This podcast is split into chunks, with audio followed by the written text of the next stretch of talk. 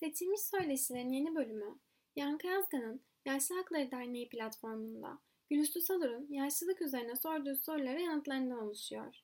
Bu bölüm, genç olma arzusu, çocukluk, ergenlik, yaşlılık gibi yaşam evreleri arasındaki farklılıklar, kuşaklar arası yaşlılık algısı gibi konulara değiniyor.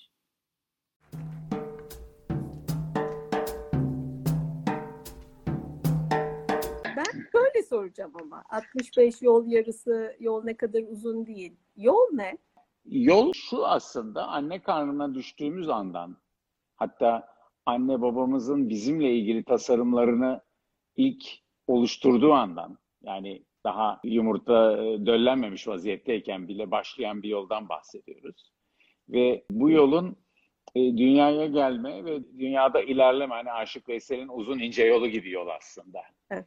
Ve gece gündüz hani yürünen, nereye gittiğinizi bazen bildiğiniz, bazen bilmediğiniz bir durum. Ve nasıl bit, bittiğinde de bittiğini fark etmediğiniz bir yol. Çünkü bittiğinde yani bittiğini fark etme kabiliyetiniz artık yok. Uzun ince bir yol yani. Peki yaşam evreleri açısından bakacak olursak bu yaşam evrelerini olgunluğa kıyasladığınızda siz daha ergenliğin, genç yetişkinliğin daha çok uzmanı olarak e, nasıl bir e, kıyaslama yaparsınız? Şöyle bir şey aslında yaşamın her devrinin bir devrinde bir rolümüz var. Bir yaşam yaşamdaki rolümüzle ilgili bir değişkenlik oluyor. Örneğin yaşama başladığımız dönemler güven ilişkimizi, dünyaya güvenebilip güvenemeyeceğimizi, güvenin nasıl oluştuğunu, birileriyle sağlam bir bağlanma için gereken ortamın e, ortama yoğun ihtiyaç duyduğumuz ve bu bağı e, nasıl kurduğumuzu öğrendiğimiz, nasıl kuracağımızı öğrendiğimiz bir zaman örneğin. Örneğin yine hırsın, e, başarma arzusunun, hatta biraz rekabetin, yarışmanın egemen olduğu yaşlar var. İşte 20'ler, 30'lar gibi. Diğer yandan bu özelliklerinizi 60'lı hatta 50'li yaşlarda aynen koruyorsanız yani değişmediyse o yaşa aykırı gelebiliyor. Hani basit bir örnek vereyim. Biliyorsunuz bilim dünyasında bilimsel makalelerde yazarlık sırası çok önemlidir. Evet. Ee, hala yüzlerce makalesi olduğu halde başkasının e, asistanının yaptığı araştırmada birinci isim olmaya çalışan 50-60 yaşındaki bir öğretim üyesi bir parça geçmiş gelişim evrelerini özelliklerinden hala sıyrılamamış evet. gibi de gözükebiliyor. Olgunlaşma hem bir kısım özellikler kazanırken bazı özelliklerden de sıyrılmayı hatta arınmayı getiriyor. Çünkü o özellikler o yaş grubunda bir anlam taşıyor.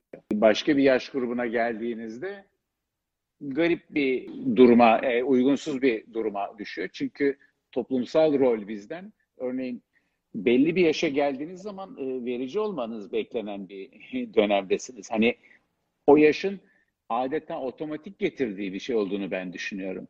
Yani bir huy ya da bir olumlu karakter özelliği görmenin ötesinde yani olabilir öyle ama 50'li 60'lı yaşlardan itibaren verme arzusu bir şey bırakma arzusu gibi aslında bir yandan da bunun arttığını görüyorsunuz. O nedenle yaşamın hangi noktasında olduğumuza bağlı olarak da dünya ile ilişkimiz değişiyor.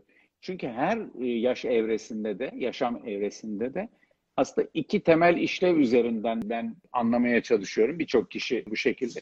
Yani sevme ilişkilerimiz nasıl cereyan ediyor ve üretme ilişkilerimiz nasıl cereyan ediyor. Örneğin ilkokul, ortaokul gibi bir yaşlarda üreticilikten çok üretmek için hazırlanma, hazır hale gelme ön planda. Çalışkanlığı öğreniyoruz mesela daha çok. Ama çok ortada bir şey üretebilmiş olmamız beklenmiyor. Ergenlikle birlikte aslında üreme kapasitemizin de artmasıyla birlikte ama modern insan hemen 12 yaşında üreme evresine, organları üreyebilecek hale geldi diye üreme evresine geçmiyor. Onu üretkenlikle sadece kendi benzerini üreterek değil, dünyaya bir şey katacak ve kendisinin de bu dünyada var olduğunu gösterecek e, bir şeyler üretmeye başlıyor.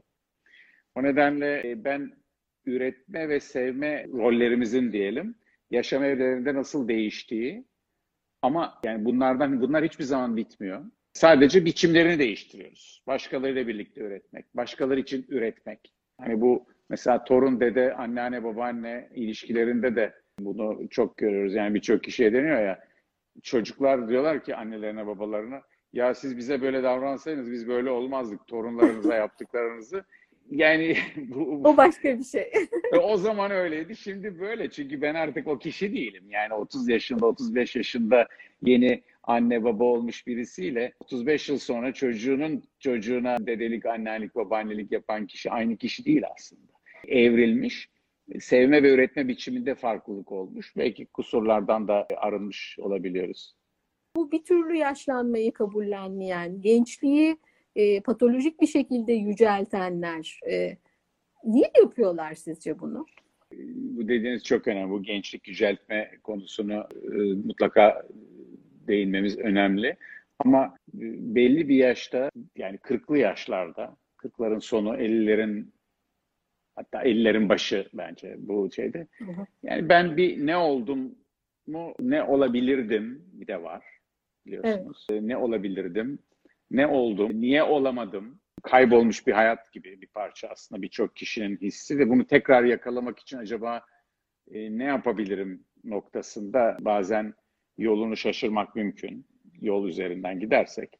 Evet. Yoldan çıkmak mümkün. o şekilde baktığımızda. E, tabii burada bir kesinlikle bir yani yargılayıcı bir anlamda söylemiyorum. Yani bildiğimiz Tabii bir yol var da oradan oraya gitmiyor vesaire. Tek bir yol yok tabii. Evet. Evet, sadece e, tasarladığının dışına ve istediğini arzu ettiğinin dışına sürüklenmek bazen çok mümkün oluyor. Burada e, Ahmet Hamdi Tanpınar'ın bir romanından sanırım huzurun e, huzurun e, ilk birkaç birkaçıncı sayfası içinde der ki diyor ki yani oradaki romanın kahramanı olan kişi için talihinin şuuruna vardı der.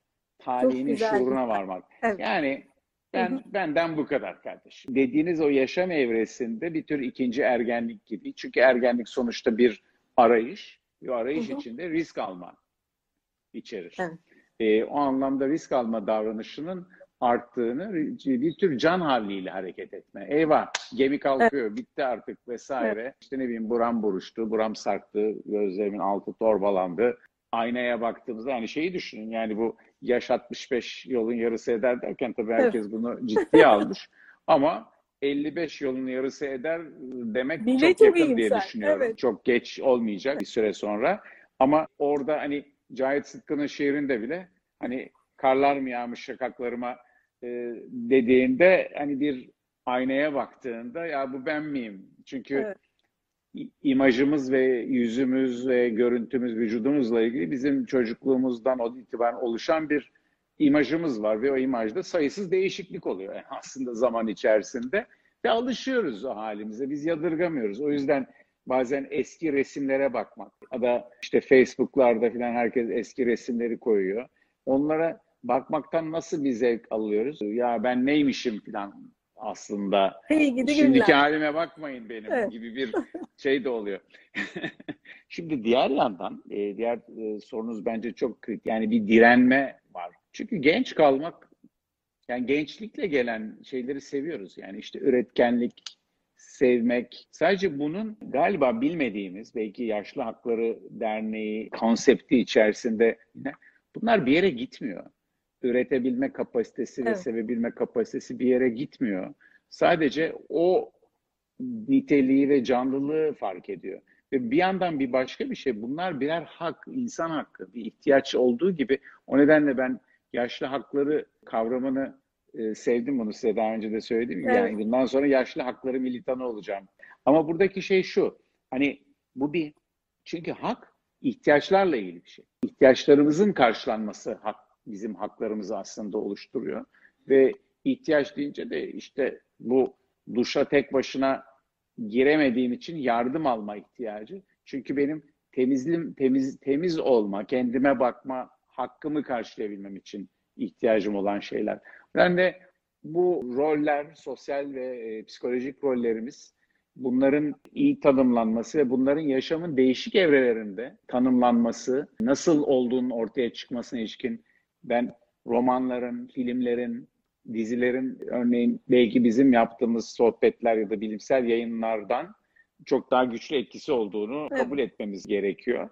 Ve bunu yani mesela yaşlılıkla ilgili birçok konu bir karamsarlık tablosu hani içinde olan bir şey gibi sunuluyor. Gençken mesela izlediğimiz filmler işte Dersu Uzala e, gibi veya Narayama Türküsü Narayama gibi bu Türküsü, Japon evet. şeyinde Hayranım hani o filme. Evet. değil mi? Ailesine yük olmamak için dişleri yemek yeme yemesin diye dişlerini kıran e, anneanne babaanne e, öyküleri.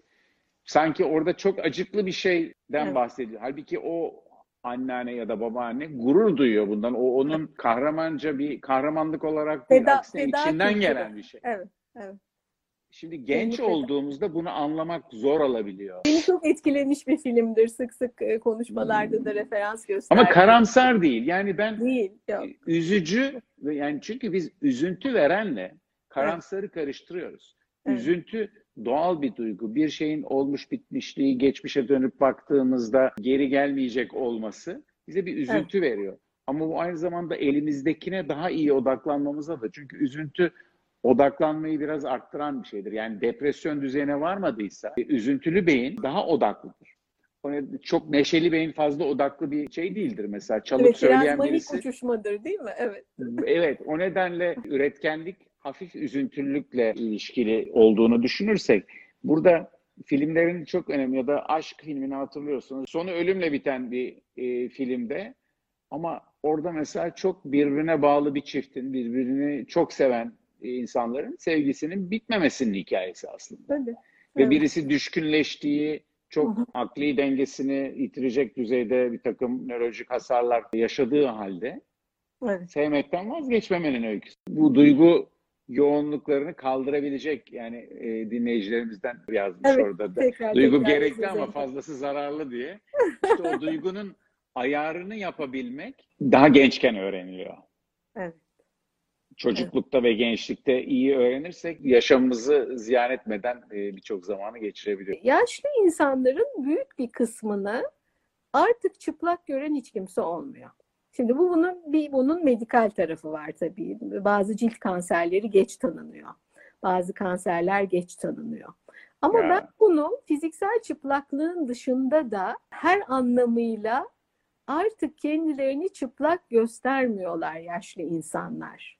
Örtüyorlar. Dertlerini herkese açmıyorlar. Kendi çocuklarıyla bile bazen böyle aman yük olmayalım üzerinden ya da zaaflarını göstermek istememek üzerinden e, o üstlerindeki giysileri, maskeleri, perdeleri e, zor çıkarıyorlar ve taleplerini çok indirekt, bazen pasif agresife varan yollarla e, gösterebiliyorlar. E, bu çıplak olamama hali yaşlılıkta size ne söylüyor, ne dersiniz?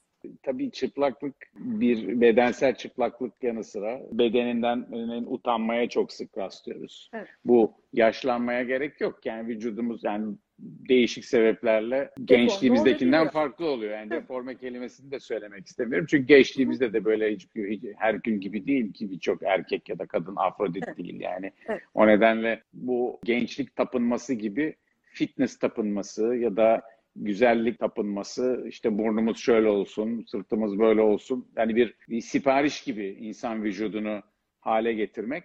Ruhsal durum için de bu aslında sanki böyleymiş gibi algılanır. Hani psikoterapiye gittim ve kimliğim değişti ve artık çok olgun birisi. Bu amaçla böyle bir kozmetik bir iş yapmıyoruz en azından. Evet. Onu söylemek lazım. Bu çıplaklığı kabul etme diyelim buna. Çıplaklık aslında dediğiniz gibi başka birine karşı açılabilmeyi Evet, aslında ikisi ama paralel ben olduğunu düşünüyorum. Çünkü Evet.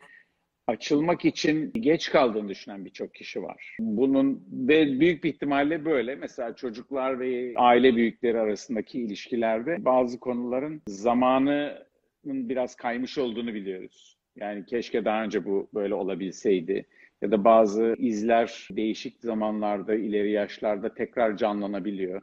Bu Yine filmlerden örnek verirsek örneğin işte bir aile büyüklerinden birinin cenazesine bir araya gelen ülkenin değişik yerlerinden gelen çocuklar ve anneleri ya da babaları hayatta kalan arasındaki ilişkinin nasıl değiştiğini anlatan filmlerde bunu güzel e, ele alırlar. Kaçırılmışlıkla, kaçırılmış fırsatlarla ilgili kısım bence orada o zihinsel çıplaklığı da engelliyor. Ve düzeltme bir parçada yaş değişik bir karamsarlık da getirebiliyor. Yani bazı şeylerin düzelmeyeceği düşüncesi, toparlanamayacağı, iyileştirilemeyeceği düşüncesi. O karamsarlık depresyon gibi de algılanabiliyor. Diğer yandan ben ona hiperrealizm diyorum.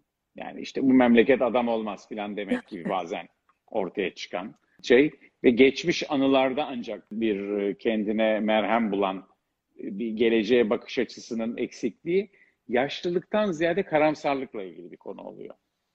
Hı hı. Ve daha önceki aşırı iyimserlerin de zaman işte karamsarlaştıklarını görüyoruz.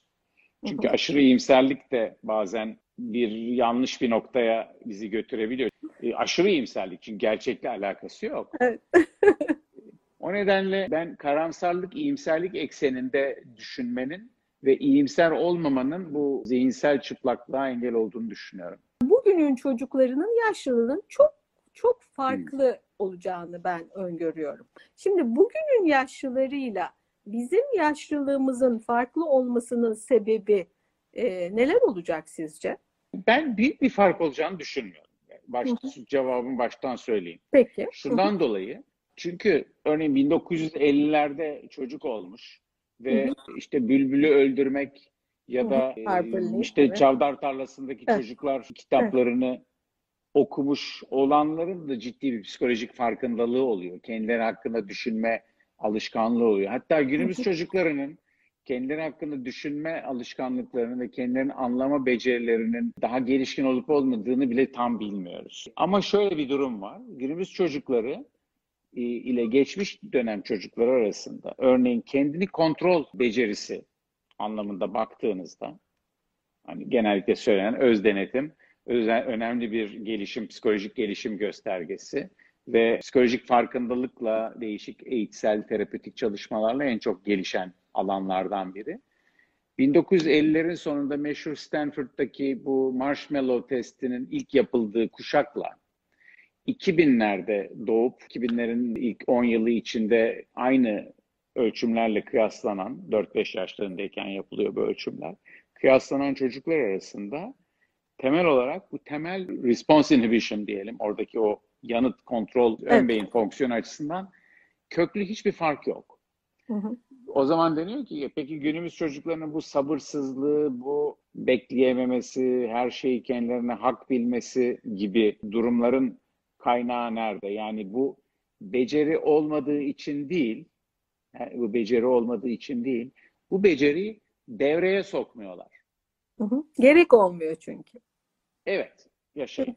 Yani bunu iyi mi kötü mü bunu da bilmiyoruz Gülüstü. Yani iyi mi kötü mü bilmiyoruz. Hani hangisi daha iyi? Efendim bizim zamanımızda şeyine girmek bir yaşlanma göstergesi biliyorsun. Yani buradaki mesele diğer yandan mutluluk mutsuzlukla ilişkisi kendini kontrol becerisiyle bir ilişkisi var. Hı hı. Çünkü kendi kontrol becerisi yaşamınız üzerindeki kontrol becerinizle de paralel. Çünkü örneğin şimdi bakın pizzacı geç getirdi diye kurye biliyorsunuz cinayet işlendi. Ya evet, da büyük evet, bir evet. ya da bir darp olayı yaşandı. Tam olayı evet. net hatırlamıyorum. Yanıltmayayım kimseyi. Ama kötü şeyler oluyor. Yani ve bunu yapanlar da küçük çocuklar değiller. Kocaman 30-40 yaşında insanlar. Ben insan temel özelliklerin iyi kötü, iyi kötü son birkaç bin yıldır temel olarak aynı kaldığı, bu evrimsel olarak beyin gelişimi açısından da temel prensipler aynı kaldı. Ama beyin yapısının aslında sosyal girdilere açıklığı, yani içinde olunan bağlama göre fonksiyonunun ne kadar değişebildiğini biz daha çok görüyoruz bugün. Bir makine basitliğinde ya da makine otomatikliğinde olmayan, dış dünya ile etkileşim halinde olan bir beyin yapısı, dış dünya ile etkileşiminin optimize olduğu, yani o giren girdinin ve çıkanın iyi bir akış planı içerisinde olduğu hayatlarda sorun çok daha az olabiliyor. Yoksa aksi takdirde örneğin günümüz çocuklarının bir kısmı hani bu hep benim meslektaşım olan herkes bu dijital konularda yapmayın etmeyin falan evet. diyoruz. Bir izdiham var. Uyaran izdihamı çocukların zihinlerinde. Evet. Ve o uyaran izdiham arasında ne iyi ne kötü ayırt etmek çok zor. Ve bunun tam tersi de çok mühim. Örneğin yaşlılıkta değil mi benim e, tanık olduğum birkaç kişinin hayatında demans sürecinde uyaranların alınmasını engelleyici örneğin algı kusurları, işitmenin kaybı gibi beynin işleyişini besleyen o kişilerin zevk aldıkları işleri, e, onları besleyen şeyleri engelleyen sakatlanmalar, engellilik durumları beynin işleyişini bozarak demans süreçlerini hızlandırdı. Ee, şimdi kuşaklar arası etkileşim açısından, şimdi bizim kuşak kendi annelerinin babalarının yaşlılığıyla haşır neşir, bizim kuşak ve biraz altımız belki. Bir de torun olan, şimdi yaşlıların torunları olan kuşak var.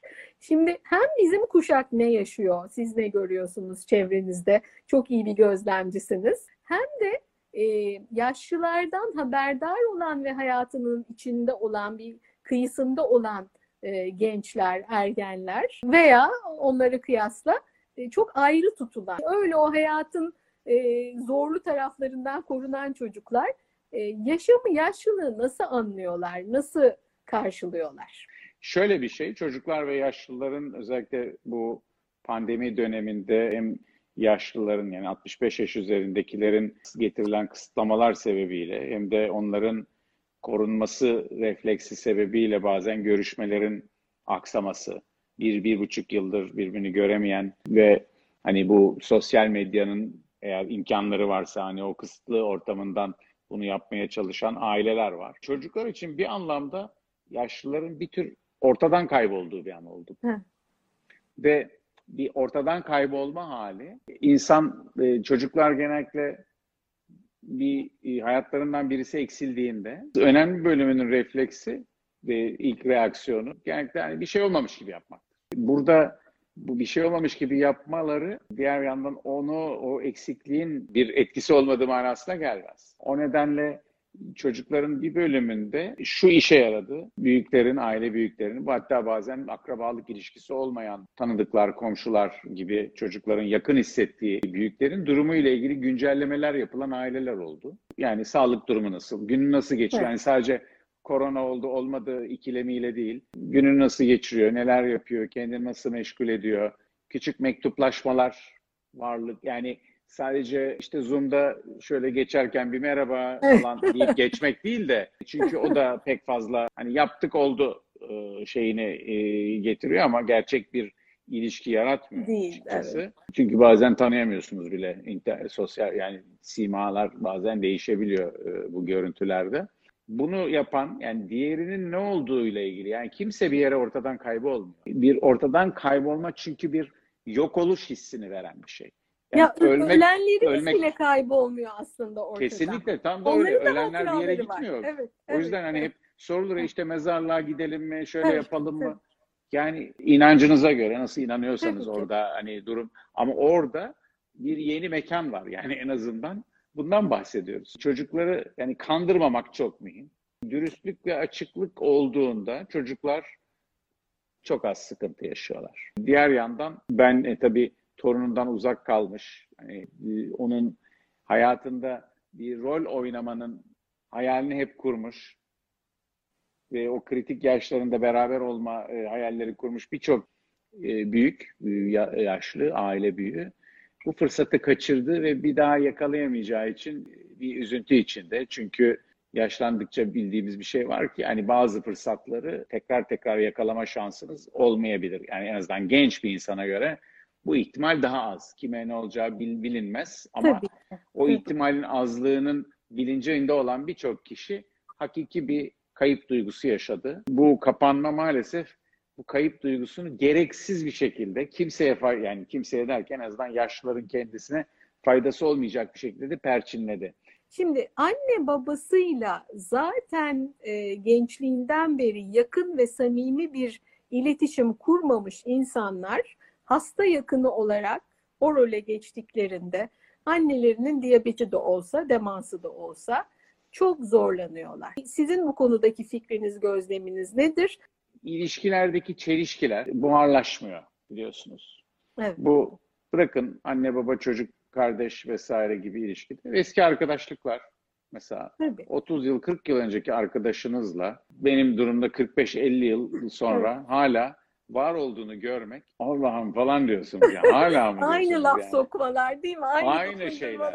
Çünkü zihnimiz bir ezber makinesi aynı zamanda. Yani bir anlamda. Bir, ke- bir şeyi bir kere kodladı mı onu değiştirmek çok zor. Hani ilk izlenim falan diye bir söz var ya hani Evet. oradaki şeyde onun e, bir parçası. O nedenle zihnimizin ve yaşantılarımızın e, bizde bıraktığı izleri farklılaştırmak ek çaba gerektiriyor. Yani gerçeğin ne olduğunu. Çünkü aslında gerçek değişmiş durumda. Yani işte hani bu şey var ya işte siz beni işte şöyle yapmamıştınız filan çocukların hepimizin anamıza babamıza Evet. yani ben de yapmışımdır. İşte buna yapmamıştınız. Ben işte öyle olmasaydı ben şimdi şunu şöyle yapacaktım vesaire. Ya yapma Allah aşkına yani yapamadın şimdi başkalarından onun şeyini çıkartıyorsun. Bu tip durumlar tabii ki e, bir kere alevleniyor. Yani eski hesaplar açılıyor. Evet. Ve bunları tabii ki kasten yapmıyor kimse. Kimse kötülük olsun diye yapmıyor. Ama bunu fark etmek bence ilk adım. Yani buradaki ve bunun için hastalık dönemi bunları bu hesaplaşma için ideal bir zaman değil. Yani Evet. hesap sormak için daha doğrusu. Bir tür hesaplar hesap kapatma zamanı olabilir. Bir fırsattır bazen hastalıklar, zor zamanlar. Birbirimizin o zamana kadar tanımadığımız daha dost yüzünü görmek için. Değil mi? Bu pandemi dönemi birçok dostumuzun, Evet. unuttuğumuz dostumuzun farkına vardığımız bir zaman oldu. Birçok arkadaşımızın halimizde birbirimizi bulduk. ve Evet. de öyle.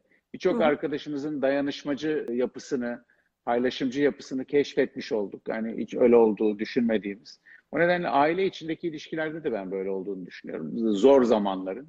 Ama tabii bunu beklemek belki de çok fazla bir şey insanlardan. Bilemiyorum. Ama doktorlara en çok saldıranlar biliyorsunuz doktora şiddet uygulamalarında ihmal edilmiş, gereken yapılmamış Evet. çocuklar ve yaşlıları son dakikada gecikmeli olarak kendi görevlerini aksatarak getiren hasta sahipleri en çok doktorlara En saldırıyor. çok evet. Yani benim de Suçluluk nadir yaşadığım duygusu. sorunlar hep o durumlarda olmuş. Suçluluk duygusu, o bir şeyi yapmamış olma, bir şeyi zamanında yapmamış olma duygusu e, insanı çok e, toksik yapabiliyor. Çok çok Çok çok teşekkür teşekkür ediyorum hem dinleyenlere hem de e, konuk olduğunuz için size.